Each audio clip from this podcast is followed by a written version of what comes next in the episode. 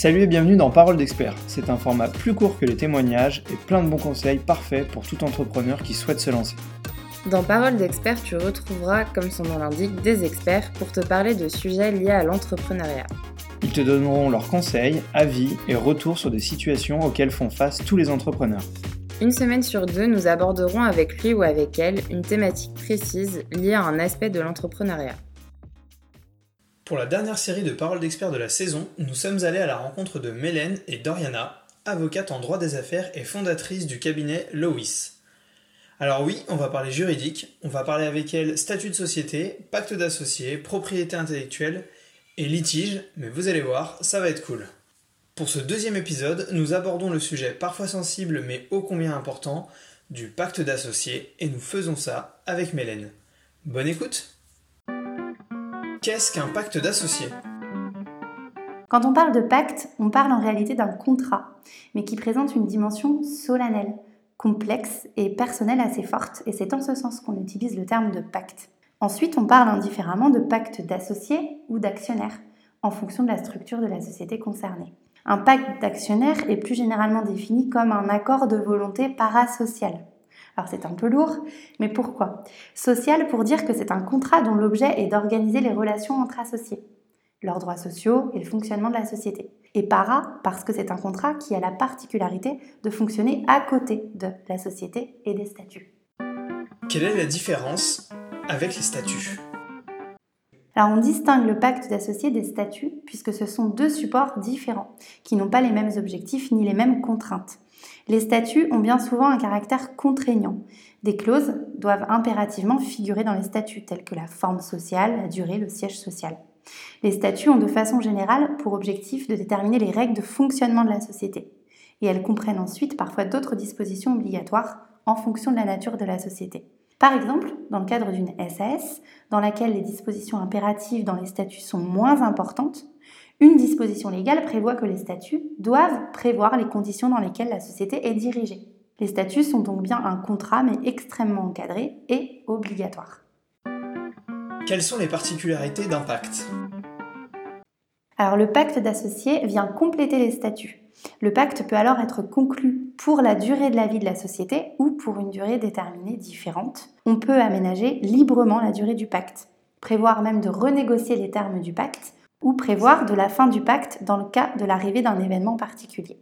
Le pacte a surtout l'intérêt d'être confidentiel. La confidentialité est l'une des caractéristiques essentielles du pacte d'associés, et c'est cette confidentialité qui justifie souvent de choisir de prévoir un pacte d'associés. Le pacte, contrairement au statut, n'est pas publié. Qu'il soit prévu lors de la création de la société ou par la suite, sauf à ce que les associés le souhaitent, il s'agit d'un contrat qui ne concerne que les associés. Le pacte n'est d'ailleurs signé que par les associés, voire par la société, qui peut également être signataire pour que les dispositions du pacte lui soient ensuite opposables. Mais il n'a en principe d'effet qu'entre les associés et pas à l'égard des tiers, ni même à l'égard de futurs associés. On peut en revanche prévoir dans les statuts que tout nouvel associé devra accepter les dispositions du pacte préexistant, et ainsi donner au pacte une force obligatoire plus importante. Le pacte est donc un contrat qui a vocation à être régulièrement modifié lors de l'entrée de nouveaux associés. L'arrivée de nouveaux associés entraîne alors de nouvelles problématiques, de nouvelles questions qui incitent les associés à se mettre autour de la table et à renégocier les conditions de leur relation. Le pacte n'a donc pas de formalisme strict, il faut démontrer l'accord des associés, donc il faut un écrit, une signature, mais pas de formalisme particulier. Le contenu du pacte est également plus libre et permet d'intégrer entre associés plus d'obligations que celles qui peuvent être intégrées dans les statuts. Le pacte est-il obligatoire? La réponse est non, contrairement au statut. Mais c'est comme le contrat de mariage. Il n'est pas obligatoire, mais bien souvent essentiel, en raison principalement de son objet qui vise à régler les relations entre associés. Quels sont les intérêts d'un pacte? La condition pour rédiger un pacte d'associés, c'est évidemment d'être associé. Donc l'intérêt du pacte d'associés est précisément de prévenir les conflits qui peuvent intervenir ensuite entre associés. Le pacte d'associés a également pour intérêt d'organiser ces relations entre associés du début jusqu'à la fin de l'association. Il complète les statuts sur des dispositions qui sont confidentielles et adapte les relations entre associés en fonction du statut juridique de la société. Comment est-il constitué? En principe, le contenu du pacte est relativement libre, sous deux réserves. D'une part, le pacte ne doit pas être en contradiction avec les statuts. Et d'autre part, il doit intégrer des clauses qui sont possibles et légalement envisageables. Attention donc aux obligations qui seraient contraires à certaines dispositions légales. Par exemple, dans certaines structures, euh, on ne peut pas prévoir l'exclusion d'un associé. Prévoir l'exclusion d'un associé dans un pacte n'aurait aucun effet. Quelle clause prévoir? Alors, quelle clause prévoir? Un pacte d'associés est un contrat personnel propre aux associés et aucun pacte d'associés n'est identique puisqu'il dépend toujours de leurs objectifs et de leurs projets. Certaines clauses sont inévitables, essentielles et d'autres optionnelles, voire même d'agrément. Parmi les clauses les plus courantes euh, figurent celles relatives à la situation personnelle des associés. Dans ce cas, il s'agit de déterminer dans le pacte, par exemple, les modalités de transmission de la société, aux enfants ou aux conjoints, ou encore de prévoir la continuité du pacte en cas d'événement affectant l'un des associés, par exemple un décès ou un divorce, ou encore une incapacité.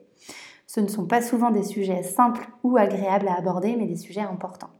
On peut également régler la situation professionnelle des associés, notamment des problématiques en termes de droit du travail ou de cumul d'activités en cas d'emploi salarié.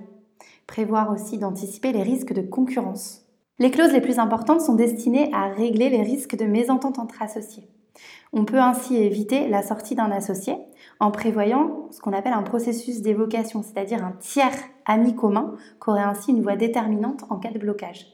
On peut également prévoir cette fois une clause de sortie, c'est-à-dire la solution du départ d'un des associés en cas de mésentente. La sortie choisie peut alors prendre plusieurs formes. Cela peut être une clause ou un droit de retrait, par exemple pour les associés minoritaires qui souhaiterait se retirer de la société, dans le cas où l'associé majoritaire quitte également la société. Cela peut être aussi une clause de sortie conjointe qui permet ainsi aux associés de prévoir qu'ils sortiront ensemble de la société en cas de rachat par un tiers. On peut également prévoir, sous réserve des dispositions légales, une clause d'exclusion ou une clause d'éviction, qui, dans ce cas, est prévue en cas, par exemple, de perte d'une qualité, par exemple, lorsque euh, un salarié quitte l'entreprise qui était associé, on peut prévoir qu'il a l'obligation de céder ses parts. C'est souvent le cas euh, lorsque un salarié a une activité essentielle dans le cadre de l'activité de la société. Dans ce cas, au départ, on l'intègre dans la société, mais on prévoit dans le pacte d'associé que s'il quitte la société, il devra vendre ses parts, puisque ça n'a plus d'intérêt du coup euh, qu'il reste dans la société. Même chose dans le cas où un associé perd une compétence professionnelle essentielle dans le cadre de l'activité. On peut dans ces cas-là prévoir qu'il doit céder ses parts. Dans ce cas, la clause d'éviction est tout le temps fondée sur des critères objectifs. On peut également prévoir une promesse unilatérale de vente ou d'achat, ce qu'on appelle les fameuses clauses buy or sell ou promesses croisées. Ces clauses évitent les situations de blocage et permettent d'envisager une cession des parts ou actions dans un sens ou dans un autre. Plus simplement, on peut encadrer la détermination du prix des parts et actions par une clause qui déterminerait ainsi les modalités de fixation du prix en cas de cession. D'autres clauses peuvent être destinées à régler les relations entre associés.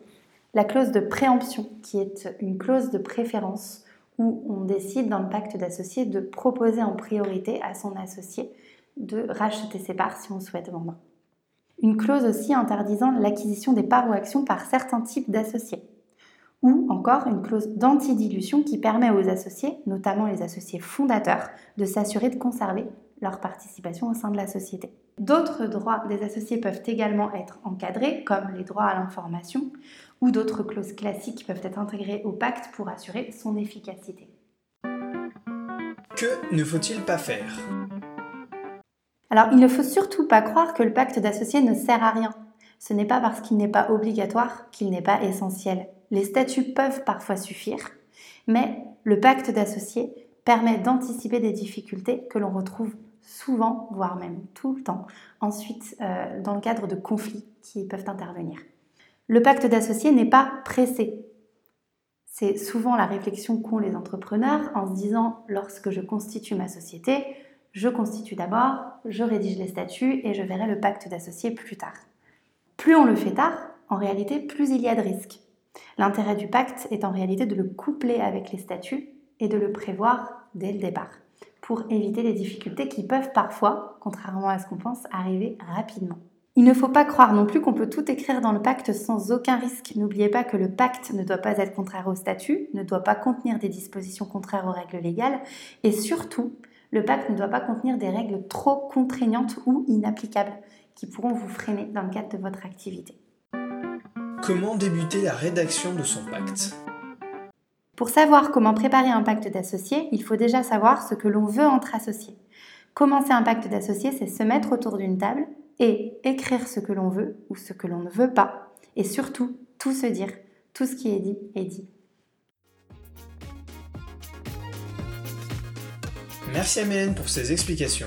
N'hésite pas à faire un tour sur le site de Lois où tu trouveras des articles relatifs au droit commercial, à la propriété intellectuelle et bien d'autres encore. Tu peux aussi les retrouver sur LinkedIn. On se retrouve la semaine prochaine pour un nouveau témoignage d'entrepreneur et dans deux semaines pour le prochain épisode de cette série Parole d'experts. Tu retrouveras cette fois-ci son associée, Doriana. A bientôt